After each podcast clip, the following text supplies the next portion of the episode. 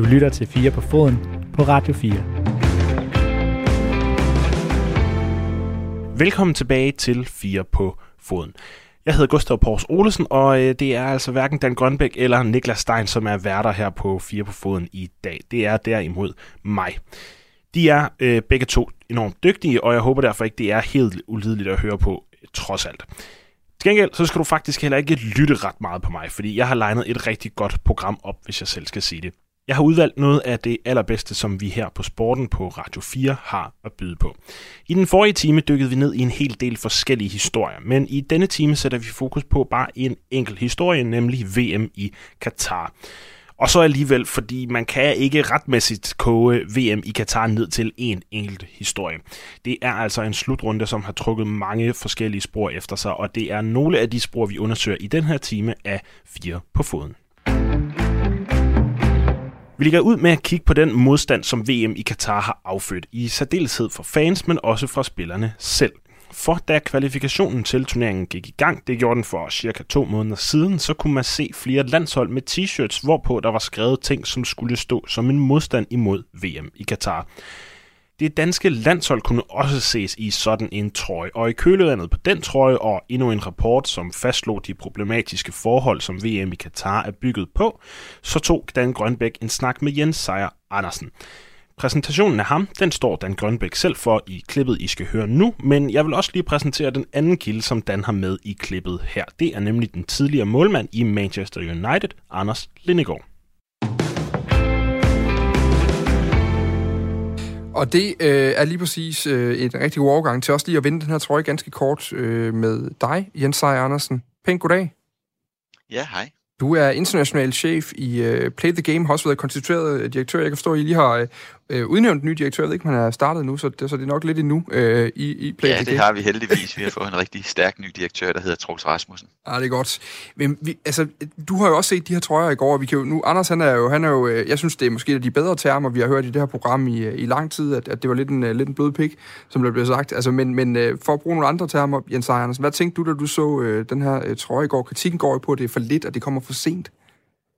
Nej, jeg synes, det er en meget passende rejsning, hvis jeg skal blive det i, i forhold til de øh, midler, øh, fodboldspillere faktisk har.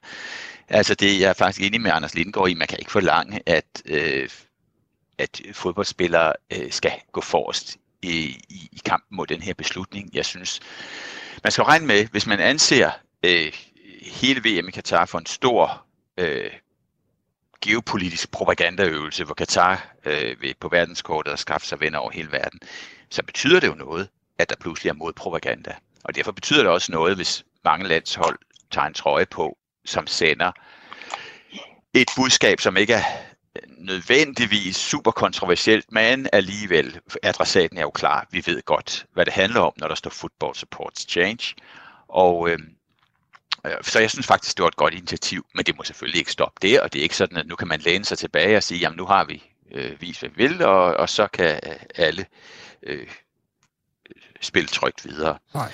Det skal ses i sammenhæng med, at øh, DBU jo også arbejder med andre forbund for at skabe alliancer, der kan lægge et stærkere pres på FIFA, for det er FIFA, der skal forlange mm. noget mere af Katar. Og bare lige for at runde den af, altså det, i, det er jo netop det, DBU siger, nu har de lavet et fælles, øh, vi kunne se, det var samme, øh, samme øh, motiv, som det var på de hollandske øh, trøjer, de havde sådan nogle sorte trøjer, hvor der stod med orange skrift på. Men øh, kunne, kunne det have givet noget ekstra, hvis vi var i situationstegn kommet først med det her, eller er DBU's øh, model om at gøre det sammen med Holland og andre forbund øh, mere fornuftig, og så er tid, tidsrammen egentlig lidt ligegyldig? Tror du? Det er helt enormt vigtigt, at landene ikke står alene. Det bliver meget nemt et slag i luften. Det gør meget mere indtryk, øh, når nogle lande, en gruppe lande øh, står sammen om det her, også en gruppe vigtige fodboldnationer, mm. må man sige det er. Og øh, øh, det er klart, det er ikke rart, hverken for FIFA øh, eller, for, eller Katar, og det er jo ikke sikkert, at det sidste landshold øh, har markeret sig. Plus, at arrangørerne VM kan jo så tænke, jamen hvad sker der så, når først holdene kommer til Katar? Hmm. Får vi så endnu stærkere budskaber frem. Så vi er begyndt at se det pres, man har efterspurgt i, i lang tid. Ja. Så jeg synes, jeg synes måske, det er lige hårdt nok at, øh, at øh, afskrive aktionen som ligegyldig og, og for sen og så videre. Men jeg synes, det sådan set er godt, af fans protesterer og har så klar en stemme i den her debat, for det er jo med til at lægge pres på alle, på medier, på politikere, på forbund, på spillere, når dem, der er kernen i det hele, nemlig fodboldens fans og tilskuere og tv-seere, øh, det er jo os, der får hele forretningen til at køre rundt. Og vi kunne måske gå endnu videre, hvis jeg må komme med et forslag. For mm. hvis man synes, der sker for lidt, så kan man jo selv sørge for, at der sker noget mere ved ganske fredsomligt at skifte kanal, når der er landsholdsfodbold på skærmen, eller lade være med at se helt så meget, som man plejer VM i Katar, måske slet ingenting. Det er jo, øh, det er jo faktisk det mest effektive, man kan gøre som øh, enkeltperson, fordi hele den milliardforretning, fodbold er blevet internationalt, og alle de politiske interesser, der kastes ind i fodbolden fra stormagter og mindre lande, alt det punkterer fuldstændig, hvis ikke vi fylder det med luft, mm. altså med vores begejstring, med vores tilstedeværelse, med vores entusiasme, øh, og indimellem også med vores øh, penge. Anders? Nej, jeg vil, jeg vil bare lige understrege, at jeg, jeg, at jeg synes jo også, det er fint, at der bliver gjort opmærksom på det, men, men øh, det, det, det er bare... Jeg ved ikke, om jeg fik gjort det tydeligt før, at, at er det spillerne, der skal gøre det, og hvor meget kan spillerne egentlig gøre? Mm. Altså, fordi at, at, at øh, det er FIFA, der er problemet. Det er FIFA, der er problemet i, i, i sidste instans, som det er med så mange andre ting i fodbold. Mm. Der, der er masser af ting i fodbold, man, man kan slå sig i hovedet med en hammer over, som er styret og kontrolleret af FIFA, og som ikke er for spillerens bedste eller klubbernes bedste, men som er for enkelte individers bedste, der sidder på en ø ude i Stillehavet. Mm. Og det er helt rigtigt, og det er derfor, jeg også siger, der er grænser for, hvad man kan forlange af spillerne, og der er faktisk også grænser for, hvad man kan forlange af DBU i forhold til at skabe ændringer i FIFA, i hvert fald for DBU ikke skabt de ændringer, hvis ikke de allierer sig med nogle andre lande. Og jeg synes, det er et andet DBU, vi ser i dag, end den gang, hvor kulturministeren ikke rejste, øh, ville rejse med, fordi han havde det, han kalder en blød boykot af øh, EM i Ukraine. Det er et DBU, der arbejder betydeligt mere målrettet for at øh, skabe resultater på menneskerettighedsområdet. Mm. Og det er der stadigvæk, også... ja. ja, stadigvæk, så er det den allerstærkeste stemme her, den allerstærkeste stærkeste magt, den ligger faktisk øh, hjemme på sofabordet, det er fjernbetjeningen. Det tror jeg måske er en meget god uh, reminder i den her uh, periode, også hvor alle beder uh, andre om at gøre noget. Uh, men jeg kunne godt tænke mig lige at runde uh, den her snak af, uh, Jens Ejers, eller ikke runde af, men i hvert fald lige uh, komme videre til, til, til netop årsagen til, at der er en, en kamp at kæmpe i øjeblikket. Den blev lige understreget yderligere i dag, fordi uh, Human Rights Watch, uh, som er en organisation, der, der monitorerer uh, menneskerettighederne uh, globalt, og blandt andet også kigger meget tæt på Katar i, i øjeblikket, Øh, de har øh, udgivet endnu en øh, rapport, får man lyst til at sige, øh, om endnu et kritisabelt øh, forhold i det katarske samfund, nemlig pigers rettigheder øh, og kvinders rettigheder. Den nye rapport her, den fortæller om øh, kvinder, der skal have en væves tilladelse til øh, så basale ting som at studere, at rejse udenlands og, og alt muligt andet. Vi kan lige sætte udpluk af den. Øh, den er baseret på 50 interviews med katarske kvinder, og derudover en lang gennemgang af en række love, regulativer og regler, som viser et, øh, et relativt klart billede af, at kvinders handlemuligheder er stærkt begrænset, hvis ikke de har tilladelse af en mandlig væve. Og alene at tale om det ord, øh, er, er, er jo ret vildt. Altså, vi kan lige prøve at tage et par eksempler. Altså, kvinder kan ikke være den primære væve for deres børn nødvendigvis. De kan derudover eksempelvis ikke træffe beslutninger om deres børns øh, officielle dokumenter. Det kunne jo gå ned og få et nyt pas uden godkendelse for børnenes mandlige væve. Og det gælder selv, hvis kvinden er skilt, og børnene bor hos hende, eller hvis øh, faren til børnene er død. I det tilfælde skal et andet mandligt familiemedlem være væve, og hvis det ikke kan findes, så tager regeringen gerne over. De kan ikke gifte sig uden tilladelse fra den mandlige væve, og når de først er gift, så kan de blive dømt som ulydige, hvis de ikke har deres mands tilladelse til at arbejde, til at rejse, eller hvis de øh, nægter at have sex uden det, man beskriver som gyldig grund. En Andersen, øh, uden at vi skal så langt øh, ned i den her, fordi det er et stort stykke arbejde, det er en rapport på 94 sider, de har udgivet øh, i dag, men, men det er jo endnu en rapport omkring kritisable forhold i Katar. Hvor meget betyder det, at de her rapporter bliver ved med at komme ud, og de her meldinger bliver ved med at komme ud? Altså helt grundlæggende burde det jo egentlig ikke betyde noget, for det har været kendt lige siden man valgte Katar, at landet har alvorlige menneskerettighedsproblemer. Nu har det så været sådan i de sidste 4-5 år, at det er migrant, migrantarbejdernes øh, lidelser, der har stået i centrum for debatten. Men man kunne lige så godt have taget fat i kvinders rettigheder, man kunne have taget fat i øh, den en fuldstændig manglende demokrati. Altså det er jo et øh, enevældigt mm. monarki. Øh, domstolene er ikke uafhængige osv. Der er en bred række af menneskerettighedsproblemer, øh, så Katar er på mange måder et elendigt valg. Det indskriver sig i rækken af autoritære stater, øh, der har fået store idrætsbegivenheder. Vi kunne også nævne Azerbaijan og Hvide Rusland, der har fået European Games. Dog er der så sket det opmuntrende, at Hvide Rusland jo faktisk lige har mistet retten øh, til VM i ishockey, øh, fordi der opstod debat efter øh, diktatoren Lukashenkos grove undertrykkelse af sit mm. folk. Og det der sådan er lidt indtryk, nu har jeg fulgt debatten i mange år, øh, for eksempel op til øh, sommer-OL i Beijing i 2008, det er, at vi ligesom ved at gennemspille et ritual. Vi, vi øh, ser på lang afstand, og oh, der kommer en stor idrætsbegivenhed. Den nærmer sig, den er jo placeret i et autoritært land. Øh, Nå, hvad gør vi så? Skal vi boykotte? Øh, skal vi vise vores protest på den ene eller den anden måde? Det, man skulle arbejde for, det var jo meget mere langsigtet at sikre, at de store idrætsorganisationer ikke træffer de her beslutninger. Mm. Og det ville kræve, at politikere og idrætsorganisationer i demokratiske lande går sammen om at stille krav til de store forbund.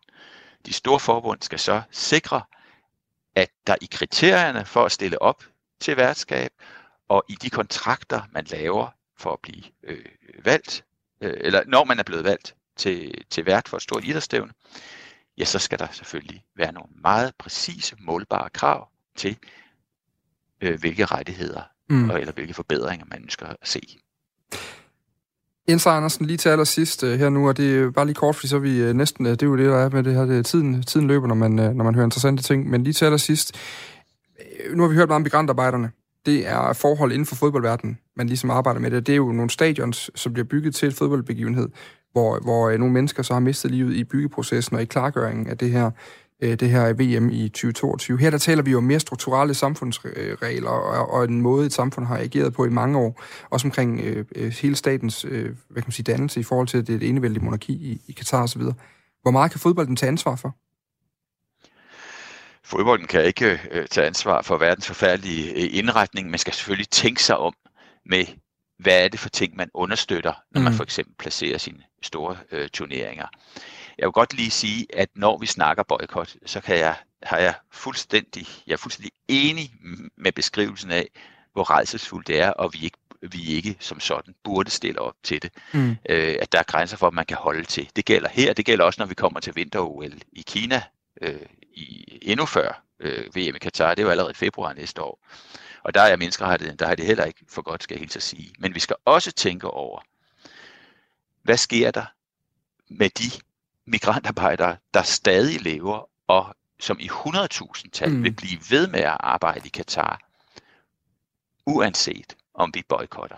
Vil det betyde, at der kommer tilbageslag for dem, hvis vi trækker os ud, fordi vi siger, at det kan vi moralsk ikke holde til. Mm. Vi er nødt til at snakke om, snakke med øh, fagforeningerne, med Katars opposition i det hele taget, vil vi gøre mere skade end gavn, hvis vi øh, trækker os ud. Derfor så er jeg ikke personligt en varm tilhænger af boykot øh, allerede nu, men jeg er tilhænger af alle mulige former for nålestiksaktioner. Øh, for eksempel... En øh, trøje efter eller før en landkamp? Ja, det kunne være en trøje, eller det vi selv kan gøre. Mm. Altså øh, vælge noget andet på tv, eller måske selv gå ud og spille fodbold. Det kunne være en øh, plan i hvert fald. Jens Ejer Andersen, international chef hos uh, Play the Game, og en organisation, der i øvrigt kæmper for, uh, for hvad kan man sige, en, en lidt højere etik og moral, og også med for gennemsigtighed i sportens verden. Tak fordi du kunne være med her. I er velkomne. Anders Lindgaard, er der mere at sige om det her? Altså nu er det endnu en rapport, der er... Nej, jeg, jeg, ja, jeg, jeg synes jo, det bliver... Altså, når, når det hele bliver penslet ud på den måde der, så synes jeg, det står rimelig klart, at problemet det er større, end at det kan løses af af 11 øh, øh, idrætsudøvere, som, øh, som ikke kender til det. Altså kender til det ned i detaljer, andet end at, øh, at, at, at al, alverdens øh, kloge mennesker, de står og råber op om, at det, det er forfærdeligt, det der foregår. Men at det, er jo ikke, det er jo ikke det, man bekymrer sig om som, som idrætsudøver. Og det er jo, altså, ja, når det bliver penslet ud på den her måde her, så synes jeg, at det står ret klart, at der skal mere til en, øh, en fodboldspiller, der skriver noget på en trøje, uanset hvad de skriver. Fra den her spillermodstand, så skal vi nu en tur til Katar. Det skal vi sammen med en, som rent faktisk har været der. Det har Gunde Odgaard, som er sekretariatsleder i BAT-kartellet herhjemme. Det er et fælles talerør, kan man sige, for byggeanlægs- og træfane. Det er relevant, fordi at de stadioner, hvor VM skal spilles i Katar, er hele omdrejningspunktet for kritikken af VM i Katar. Det er det i hvert fald blevet, fordi rettigheder for kvinder og LGBTQ plus personer er glædet lidt i baggrunden, når der er rapporter, der fastslår, at flere tusind migrantarbejdere har mistet livet ved at bygge de her stadioner. Interviewet det er ganske langt, og derfor får du altså kun et lille udsnit, som du kan høre her. Og nu kan jeg sige pænt goddag, eller god aften er det jo efterhånden til dig, Gunde Odgaard. Tak for det. Du er øh, sekretariatsleder i øh, BAT-kartellet herhjemme, og det, det kan lyde suspekt. Det er det bestemt ikke. Det er egentlig bare det, hvad kan man sige, fælles talerør for, øh, for bygge, anlægs og træfagene, som jeg kunne læse mig frem til. Altså alt fra tømmer til murer til VVS'er og, og andre byggefag, der har deres daglige gang på, på byggepladserne rundt omkring det danske land. Det er korrekt. Øhm, du har været i Katar tre gange, og øh, skal øh, efter planen derned en tur igen i, i år for at se på forholdene. Hvor involveret er I egentlig som dansk organisation, som dansk fagbevægelse i, i Katar i, i de her år? Jamen, vi er jo involveret på den måde, at vi øh, støtter de aktiviteter, som vores øh, internationale organisation, Building and Woodworkers International, BWI, de har på stedet og har haft i over 10 år i hvert fald.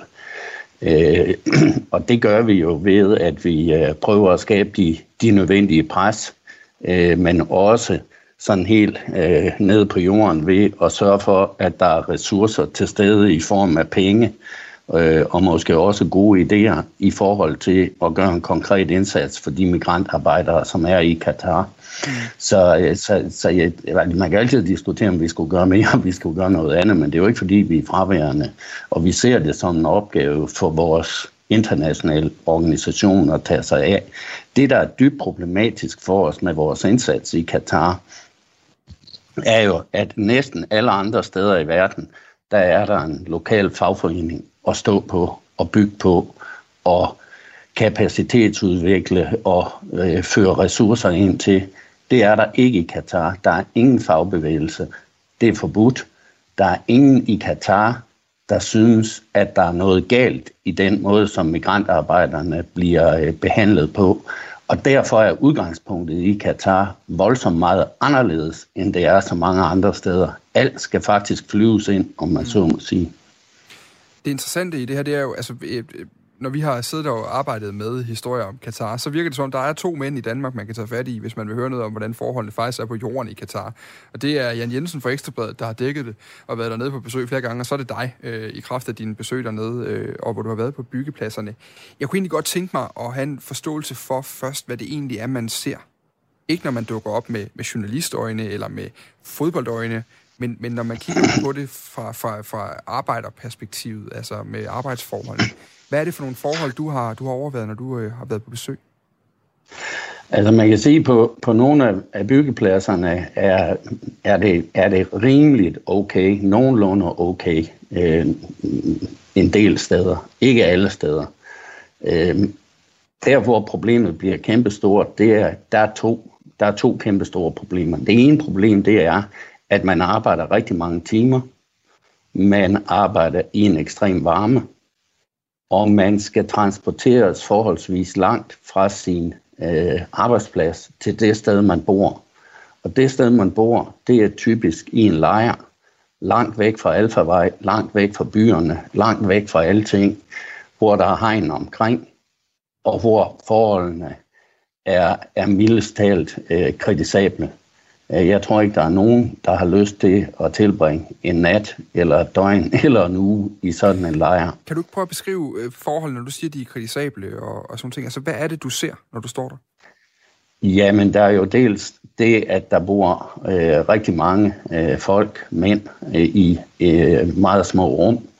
Øh, der bor 8, 10, 12 stykker i rum på 10, 12, 14, 16 kvadratmeter i, i køjesenge. Der er ikke meget privatliv. Øh, der er meget dårlig luft. Øh, der er ikke ordentlige sanitære forhold, der er ikke ordentlige køkkenforhold, der er i det hele taget, der er ikke nogen, kan man sige, der er ikke, ikke noget fritidsaktivitet, der er, der er meget, meget lidt. Det er et rent øh, opbevaringssted, øh, hvor det bare skal gøres så billigt og så primitivt som, som overhovedet muligt. Og, øh, og det der jo, man kan jo sige, mange af de her migrantarbejdere, de kommer fra meget fattige lande. De kommer fra Bangladesh, Nepal, Indien, Sri Lanka, Pakistan, Filippinerne. Det er mennesker, som ikke har så mange andre muligheder. Det er mennesker, som ikke har nogen rettigheder. Og de er så endt et sted, hvor der er ingen, der står på mål for dem. Der er ingen, der tager sig af deres problemer. I det hele taget har man svært ved i Katar at se, at det her er problematisk. Og det er jo også, når vi har snakket med forskellige ministre og myndigheder, og fodboldforbundet dernede. Altså udgangspunktet for en hver god samtale, det er, at man ligesom accepterer præmissen for det, man taler om. Lad mig sige det på den måde, det er ikke helt til stede her. De kan simpelthen ikke forstå, hvorfor der kommer nogen fra Danmark, Tyskland, Sverige, andre steder, og rejser spørgsmål om vilkårene for folk, der kommer fra Bangladesh og Pakistan og Nepal. Det kan de simpelthen ikke forstå. Hvad er det, hvad, når, du, når du så sidder der, fordi vi kommer også til lige om lidt at skulle tale om en, en konkret tur, som bliver nævnt ofte, når man taler med, med DBU om det her emne, så nævner de øh, den her tur, der var i januar 2019, hvor, hvor de tog afsted sammen med de øvrige øh, nordiske fodboldforbund og også øh, repræsentanter fra fagbevægelsen og andre organisationer. Du var blandt andet med øh, som en del af den danske delegation der. Den taler de tit om den tur, hvor man, hvor man jo talte med blandt andet øh, formanden for det katarske fodboldforbund, og også med en repræsentant for, for, for myndighederne for organisationskomiteen dernede. Hvad, hvordan reagerer de, når du så sidder der som fagforeningsmand for Danmark og siger, jamen gutter, de her forhold, det er ikke noget, vi vil byde øh, øh, arbejder i vores del af verden? Jamen, det er jo det der med, at, at de, de dybest set ikke forstår, hvad vores hjerne er, fordi de synes, det går altså ganske udmærket. Ikke? Det, de jo har fundet ud af, det er, at de bliver nødt til at tåle sådan nogle typer som mig, fordi vi giver jo nok ikke op. Og vi har også, øh, kan man sige, etableret os på stedet igennem forskellige netværk. Øh, nepalesiske fagbevægelser har fået oprettet et kontor i, øh, i Doha, og der er forskellige netværk, som vi understøtter primært med, med penge, men det kan også være med, med udstyr, med mm. computer, det kan også være med, med mad. Det køber de selvfølgelig på stedet. Der er ingen grund til at sende mad fra Danmark til Katar. Vi lige skal sende nogle penge, så de kan købe noget. Så, så, så det er det, det er altså, vi bliver tålt, og, og vi bliver jo tålt på grund af den massive kritik, der har været rejst fra os og Amnesty og mange andre, og, og herhjemme er det jo Jan Jensen fra Ekstrabladet, som du også nævnte, som jeg kender sig ganske udmærket, og, og har skrevet godt om, øh, om problemstillingerne øh, i Katar. Øh, så, så man kan sige, det er jo hele den der det er jo hele den der bevægelse omkring at fokusere på forholdene, som har gjort, at de overhovedet gider at tale med os. Altså første gang jeg var der, der var jeg sammen med øh, formanden for de australske bygningsarbejdere, David Noonan, og vi skulle rejse ud af Katar øh, samtidig. Der ville de ikke lukke Dave ud. Så der gik flere timer, inden han fik lov til at, at, at, at komme ind øh, til sit fly. Og, og jeg havde lidt bedre tid end ham, så jeg havde egentlig bare valgt at, at blive der sammen med ham. Så kunne de jo, så kunne, så kunne de jo have to med os. Og det, og det er jo den måde, de opfører sig på. Det er jo rent chikane, ikke? Jeg kunne godt tænke mig, fordi da du kommer hjem fra den her tur i 2019, så, så skriver du jo en slags, øh, hvad kan man sige, det er lidt ligesom hvis man, jeg forestiller mig, hvis man har fået lov til at låne penge af sin mor til at tage med på klassetur, så skal man også gerne lige fortælle, hvad man har fået ud af det, når man kommer hjem, så man ved, at pengene er blevet ordentligt brugt. Nu er jeg ved at være en ældre mand, så jeg, jeg husker jo ikke så godt, så bliver jeg nødt til at gå og skrive ting ned. Der. Ja, det er det. Du er der er også nogen, der, der er også andre, der gerne vil høre om mine oplevelser. Så. Det kunne jeg forestille mig. Det er i hvert fald sådan en, en beskrivelse af dine egne oplevelser dernede. Og der skriver du, øh, efter at have, have forklaret, øh, jamen der er, der er sætninger som, øh, Qatar is by no any means a democracy, skriver du. Øh, og, og vi er også længere nede, hvor, hvor du skriver, there's no doubt øh, that the Qatar World Cup in 2022 is a culmination of a long process where they are transforming the country from being a gas and oil producing nation to becoming a modern economic center for tourism, congresses, conferences, and so on forth. Og det beskriver jo meget godt øh, den udvikling, de håber på, at VM 2022 også kan medvirke til at blive set som andet end, øh, end en olieproducerende eller gasproducerende mellemøstlig stat. Men du har også nogle anbefalinger. Noget, man skal blive ved med at følge med i dernede. Og der skriver du blandt andet, at ILO, som er FN's øh, hvad hedder det, øh, arbejdstager eller fag, øh, fagorganisation, øh, kan man sige, øh, de vil have sat sådan nogle, øh, have, have, ligesom have, have øh, træning for de her joint committee members, altså øh, folk, der kan have med, med arbejdsrettigheder at gøre dernede.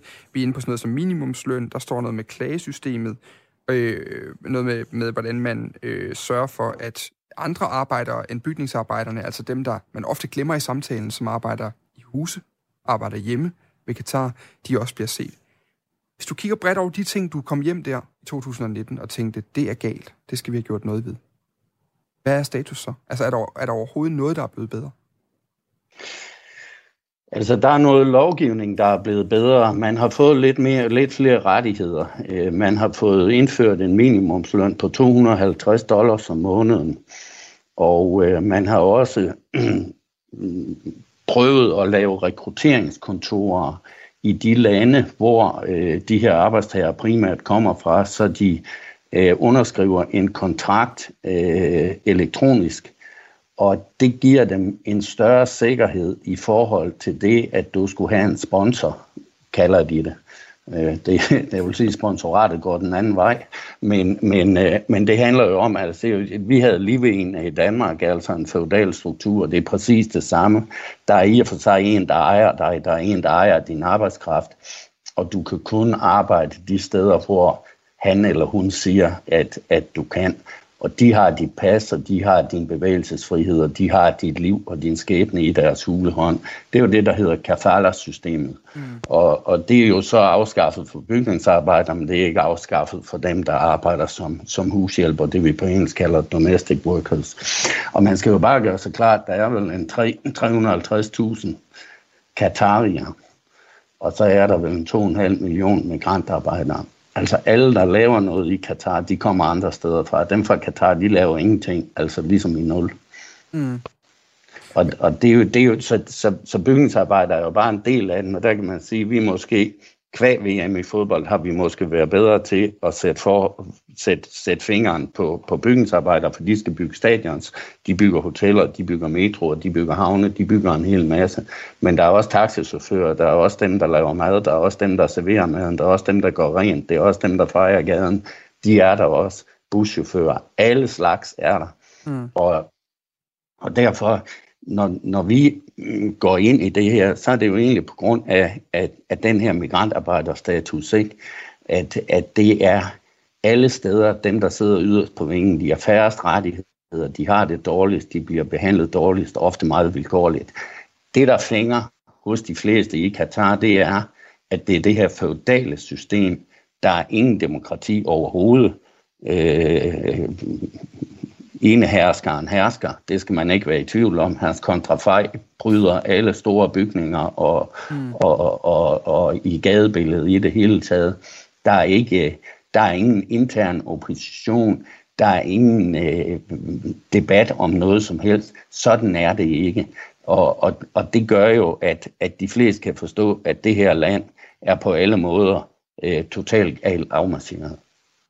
Nu var der sidste år, kom der så lige pludselig en historie ud fra Migrants Rights Network, som, som kunne fortælle, eller det er ikke sidste år, det er faktisk her for nylig, de kunne fortælle, at, at landets øh, rådgivende forsamling, Shura-rådet, faktisk barslede med en række anbefalinger, der reelt set vil annullere nogle af de her reformer, som blandt andet mindstelønnen. Man taler også om kafala-systemet, så at, at, at den delvise afskaffelse, der har været, den var de trætte af.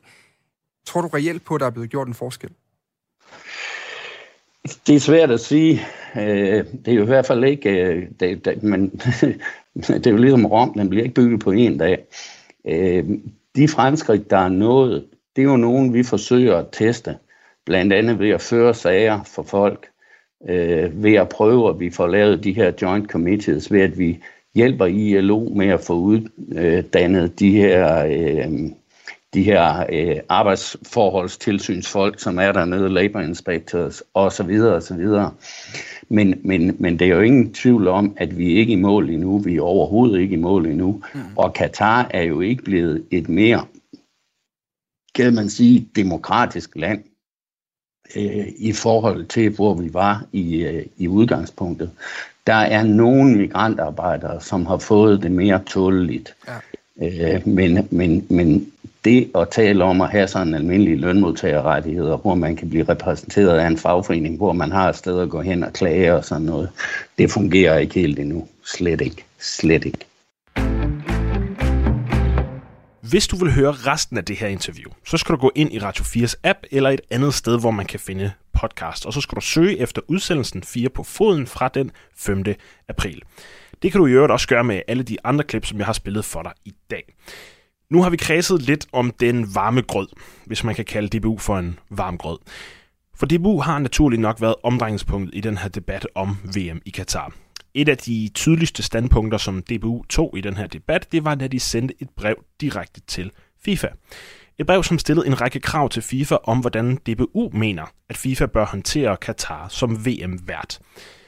Hvad kravene mere præcist indeholder, det lader Dan Grønbæk præsentere i interviewet, og medvirkende er Jakob Højer, kommunikationschef i DBU. Det, man lige skal holde sig for øje, inden vi hører det her klip, det er, at interviewet med Jakob Højer, det er lavet den dag, hvor brevet blev offentliggjort. Det betyder, at DBU på det tidspunkt ikke vidste, hvordan FIFA ville reagere. Og der kan jeg som en lille spoiler alert fortælle, at andre nordiske lande sendte et lignende brev til øh, FIFA, og det fik FIFA til at indkalde alle de nordiske lande til et ekstraordinært møde, hvor situationen ligesom blev diskuteret. Fordi presset på Katar, det skal holdes frem mod øh, VM, øh, VM-værtskabet til næste år. Det er emnet i et brev, der i fredags er blevet øh, afsendt fra DBU's hovedkontor i Brøndby til FIFA i Schweiz, adresseret direkte til FIFAs præsident Gianni Infantino og Secretary General Fatma Samoura. I brevet, der blev offentliggjort, faktisk ligesom vi gik øh, live med dagens program for et par timer siden, der fremsætter DBU fire krav, og de er som øh, følger. En fuldstændig implementering af allerede vedtaget arbejdsrettigheds, arbejdstagerrettighedslovgivning i Katar og anmodning om yderligere forbedringer. Øh, det skal sikres, at arbejdstagers rettigheder samt menneskerettighederne overholdes også efter slutrunden, og det gælder ikke kun stadions og infrastruktur, men også hoteller, servicesektor med mere. Så anmoder DBU om, at de grundlæggende frihedsrettigheder overholdes før, under og efter slutrunden i 2022, eksempelvis presse- og ytringsfrihed, og til sidst så beder de om en omfattende undersøgelse af det påståede antal dødsfald blandt migrantarbejderne i Katar, som er afdækket af blandt andet den engelske avis The Guardian i marts. Og nu kan jeg sige uh, god aften til dig, uh, Jakob Højer. Ja, god aften.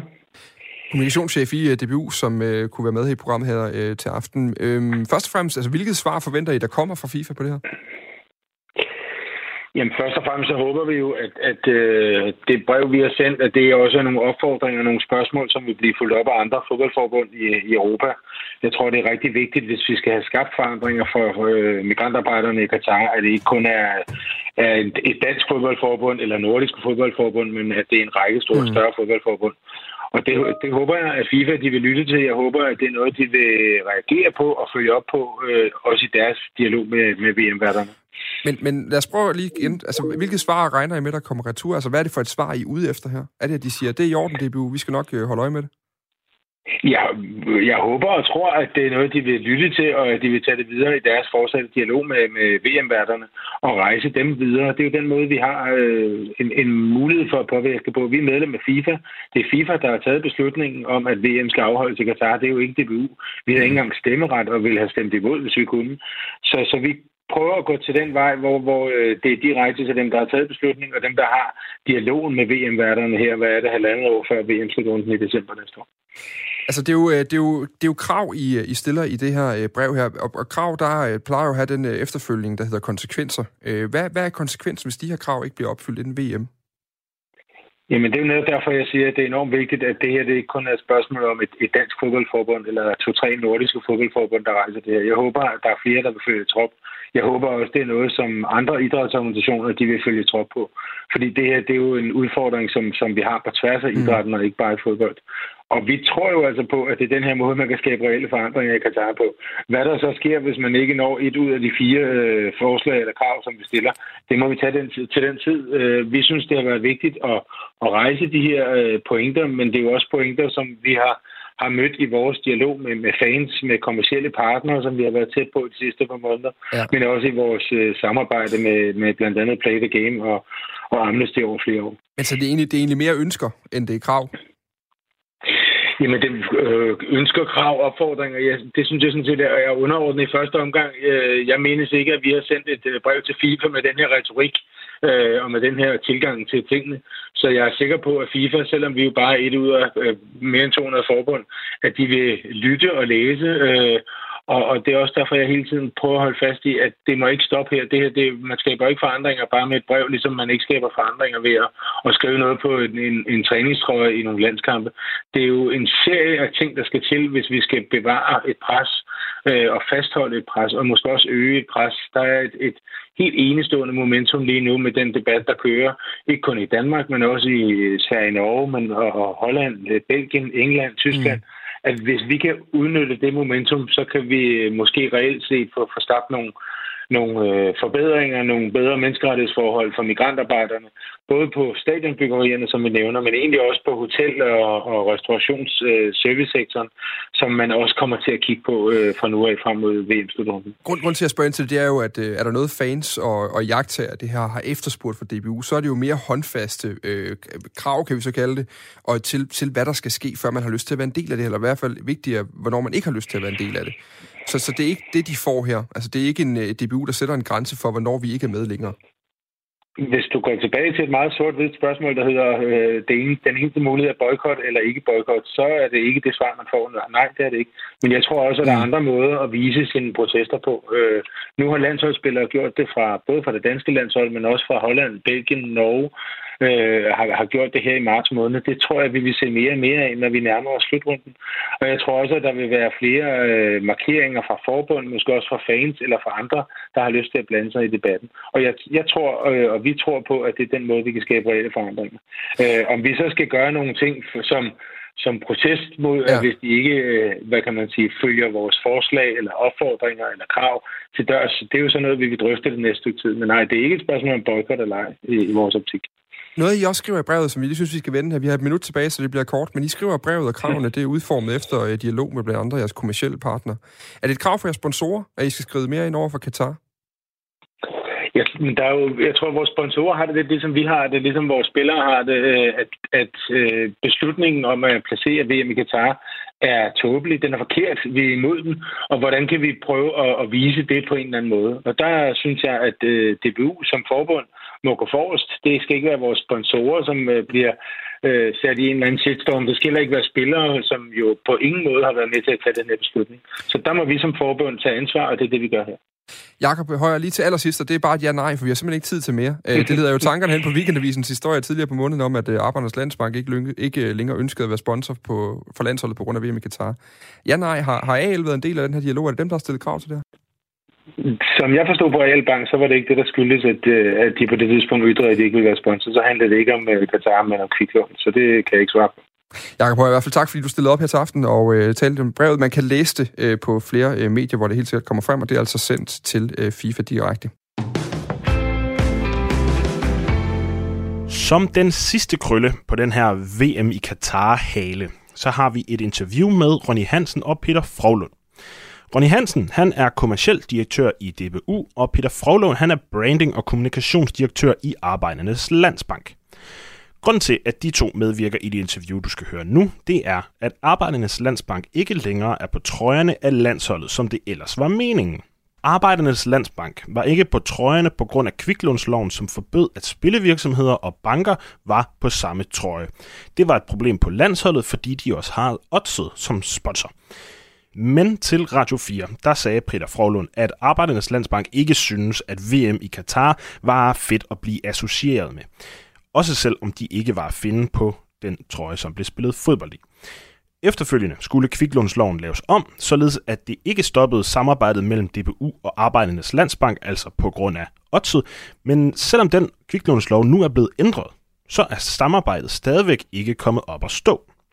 Ifølge Peter Frohlund, så handler det om, at kviklånsloven stadigvæk ikke gør samarbejdet muligt, men ifølge anonyme kilder i en artikel i Weekendavisen handler det slet ikke om lovgivning, det handler derimod udelukkende om VM i Katar.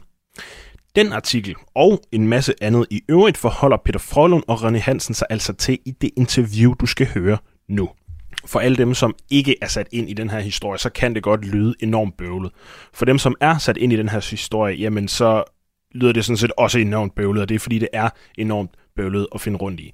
Men forhåbentlig, i det interview, du skal høre nu, så øh, råder Claus Elgaard alle de øh, tråde ud, som må det være. Ronny Hansen og Peter Froglund medvirker, og det er Claus Elgaard, der har lavet interviewet. Og for nemhedens skyld, så starter vi klippet her, også ved interviewets start.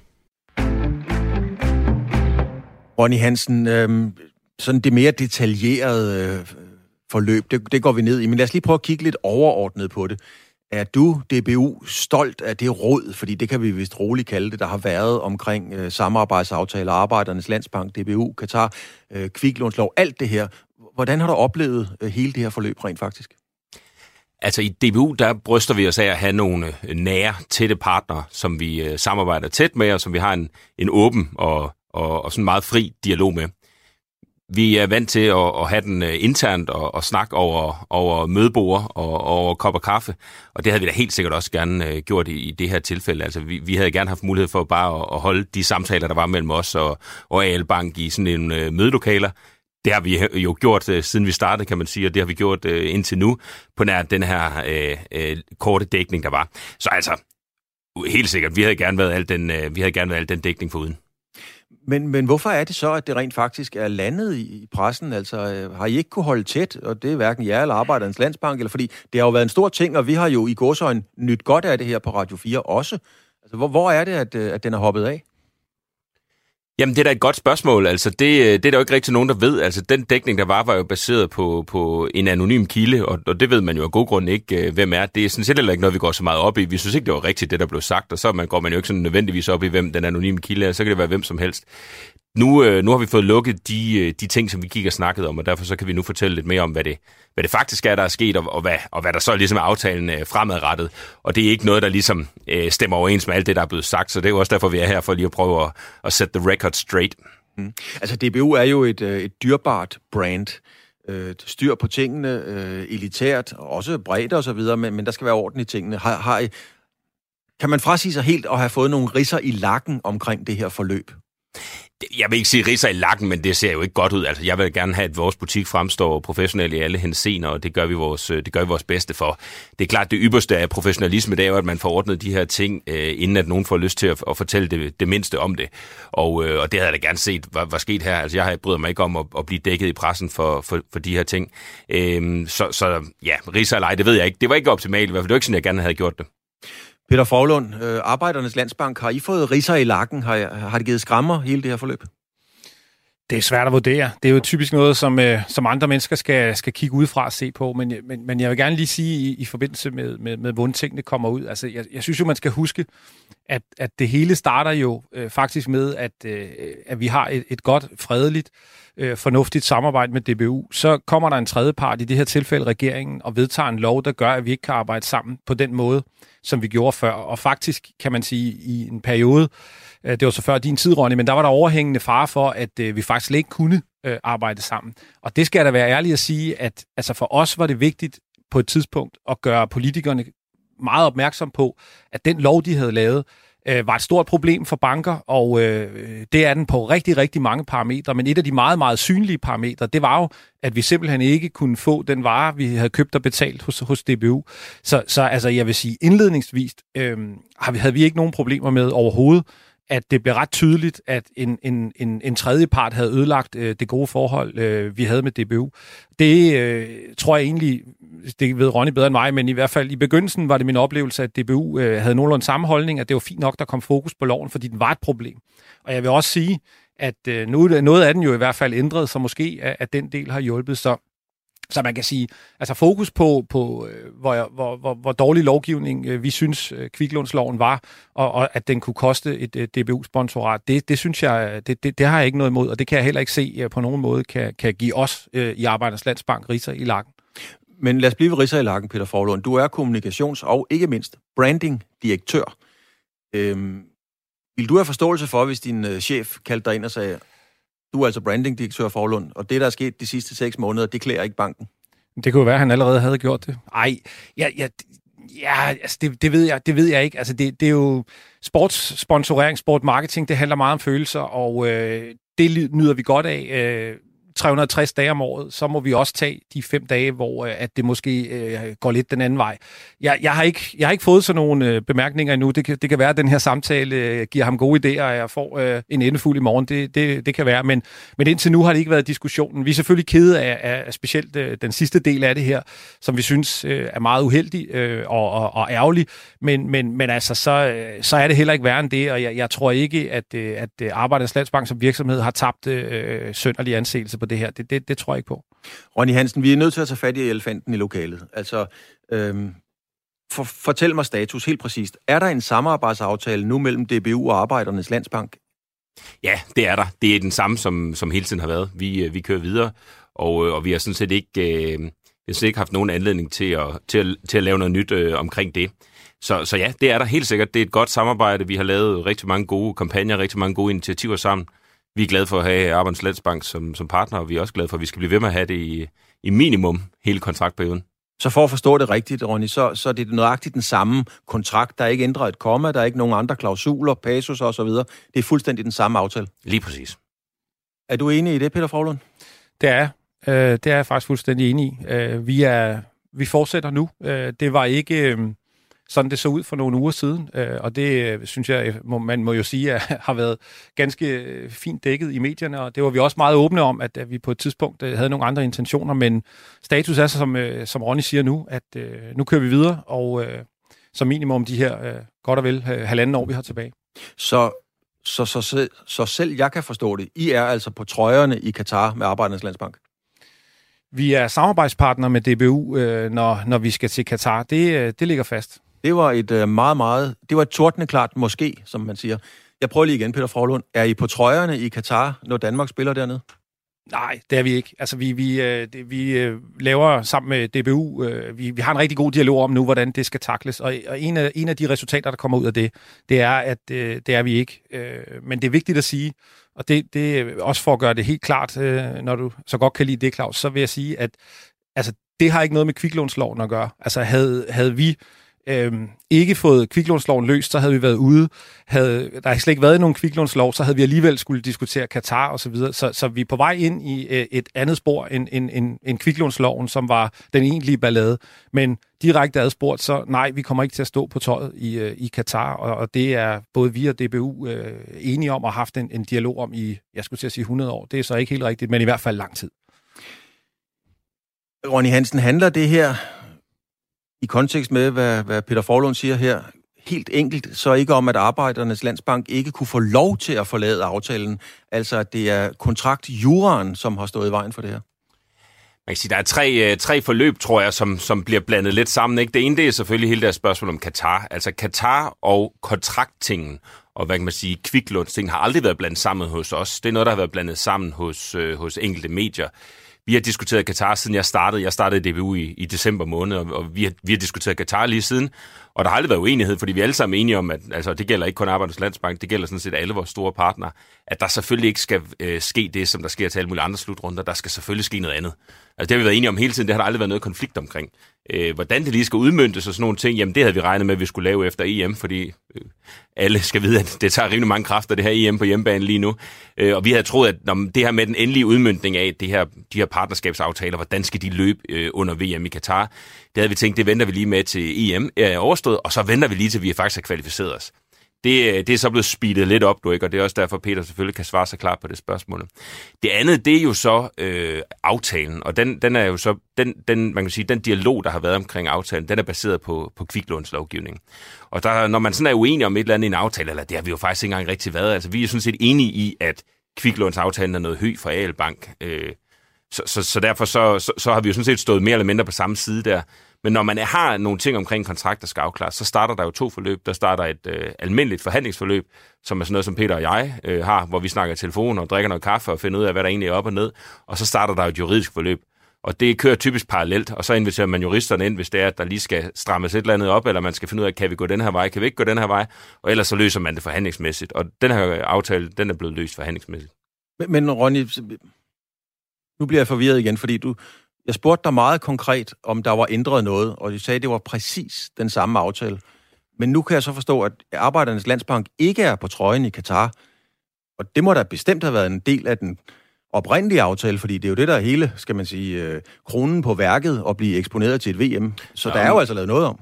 Nej, altså du spørger, om det er den samme aftale. Det er det. Der står ikke i den, nogen aftale, vi nogensinde har haft med AL-Bank om, at de er tvunget til at være på nogle trøjer. Altså det, det, det tvinger vi dem naturligvis ikke til. Og hvis AL-Bank i øvrigt, sammen med mange af de andre partnere, har lyst til at gøre noget ekstraordinært i forbindelse med VM i Katar, skulle vi kvalificeres, jamen så står vi selvfølgelig øh, fuldstændig på mål for det. Det vil vi gerne. Jeg vil sige, vi har da også direkte opfordret til det. Vi er i samme båd med partnerne der. Vi vil gerne gøre noget ekstraordinært under Katar. Den aftale med, at man kan gøre noget andet end at fremfører sig, som man altid har gjort, hænger ikke sammen med den her kviklånsaftale. Det er to parallelle forløb, som har ramt hinanden nogenlunde tidsmæssigt. Øh, ikke helt så tidsmæssigt, som nogle medier vil gøre det til, men altså, de har ramt hinanden tidsmæssigt, og det har vi selvfølgelig talt om, men det hænger ikke sammen. Så i de forhandlingsmøder, som Peter og jeg har haft omkring det her, der har vi ikke drøftet Katar. Det er en, det er en ukompliceret ting, vi diskuterer på siden, hvor vi siger, hvilke sjove, interessante, ja, sjov er nok det forkerte ord, hvilke gode, sådan øh, semi-aktivistiske ting skal vi gøre, der kan støtte op et, om et mere dansk øh, budskab, mens vi er i Katar. Peter Frohlund, er der andre ændringer, som vi måske lige skal have frem i dagens lys, inden vi går videre til noget andet? Nej, nej, altså det, det er der ikke, og jeg tror, jeg tror Claus, nogle gange, og det er jo selvfølgelig logisk nok, når man ikke sidder og, og, og arbejder med de her ting og, og tæt på forløbet, men altså sådan helt grundlæggende, så den aftale, vi øh, skrev under for fire år siden, den, den gælder i fire år, øh, med mindre selvfølgelig, der sker et eller andet som det med kviklånsloven allerede da vi skrev under dengang, der havde vi en snak om, at Katar ville blive en udfordring, og at Katar skulle løses på en eller anden måde. Og jeg, hvis jeg ikke husker forkert, jeg er en gammel mand, så det er der muligheder for, men, men jeg husker det faktisk, som om vi allerede dengang snakkede om, at, at det kunne være, at øh, logoet ikke skulle på tøjet. Det er vigtigt at sige, at vi har ikke lavet noget om i aftalen. Det er ikke nødvendigt, fordi som Ronny meget rigtigt siger, altså alt, hvad vi får af DBU, det er ret til at gøre noget. Det er ikke en pligt til at gøre det. Så altså, hvis vi ikke har lyst til at have vores logo på tøjet, så tror jeg, ud over nogle trykomkostninger øh, for DBU, som vi sikkert skal afholde, så sker der faktisk ikke mere med, øh, end det. Så det er ikke en ændring i aftalen. Men hvis jeg ikke lige også må sige en anden ting, fordi jeg, jeg synes jo meget omkring, altså jeg forstår godt den her snak om råd, øh, det gør jeg, og jeg forstår også godt, at man kan tænke timing og klausuler og alt muligt andet. Men man kan også, og det er sådan set fra min øh, side, måske overveje at kigge på det på en lidt anden måde. Sportsponsorering, det er en marketingkanal. Det er en ting, vi betaler penge for øh, i Arbejdernes Landsbank, og det er der også andre virksomheder, der gør. Det gør vi for at få nogle kunder, for at få noget synlighed, for at få noget opmærksomhed. Det er der en lov, som første i 6. sidste år sætter en stopper for. Fordi vi har et godt samarbejde med DBU, fordi vi er glade for de ting, vi har gjort indtil da, så siger vi, okay, vi kunne rive kontrakten over nu, fordi det her, det dur ikke. Det var DBU faktisk klar til dengang, og det var vi egentlig også. Men vi sagde, vi fornemmer, der er en eller anden form for politisk øh, hvad skal vi sige, røre i det her. Så der er faktisk en mulighed for, at loven bliver lavet om, så skulle vi ikke give det en chance. På baggrund af den fornemmelse, som jo så har vist sig at være rigtig, så har vi sat nogle datoer, hvor vi har sagt, at vi kan jo ikke blive ved med at være partnere, uden at være rigtige partnere. Fordi som sagt, det er en marketingkanal. Vi kan ikke blive ved med at bruge en marketingkanal, der ikke virker optimalt. Så derfor har vi løbende øh, sat nogle nye deadlines for, hvornår tingene skulle være på plads. Og der var der bare en deadline 15. april, og der sagde vi, da vi havde en fornemmelse af, at loven ikke ville blive stemt igennem, heller ikke denne her gang, der sagde vi, nu er vi simpelthen nødt til at stoppe. Og det meddelte vi DBU, at det ville vi gerne. Så var vi så så heldige, at loven faktisk seks dage efter blev vedtaget. Det er ikke en god lov, der er vedtaget nu, eller en ændring. Den er faktisk ikke optimal, men den er bedre end det, det var.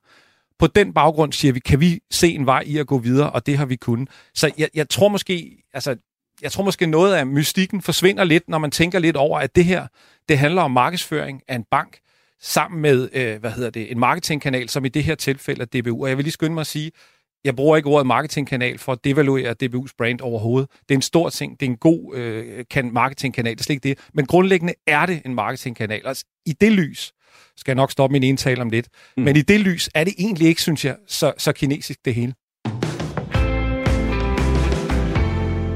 Hvis du har lyst til at høre resten af det her interview, og det synes jeg faktisk, du skal, fordi det er en enormt spændende historie, så skal du gøre det inde i Radio 4's app, eller der, hvor du normalvis henter dine podcasts. Og det er udsendelsen fra den 17. maj, du kan finde i den første time.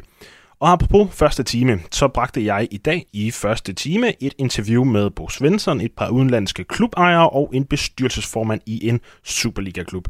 Denne time har udelukkende handlet om VM i Katar, og den er altså ved at være ved vejs ende. Mit navn er Gustav Pors Olesen, og senere er der en aftenradio med Niklas Stein, men først er der nyheder.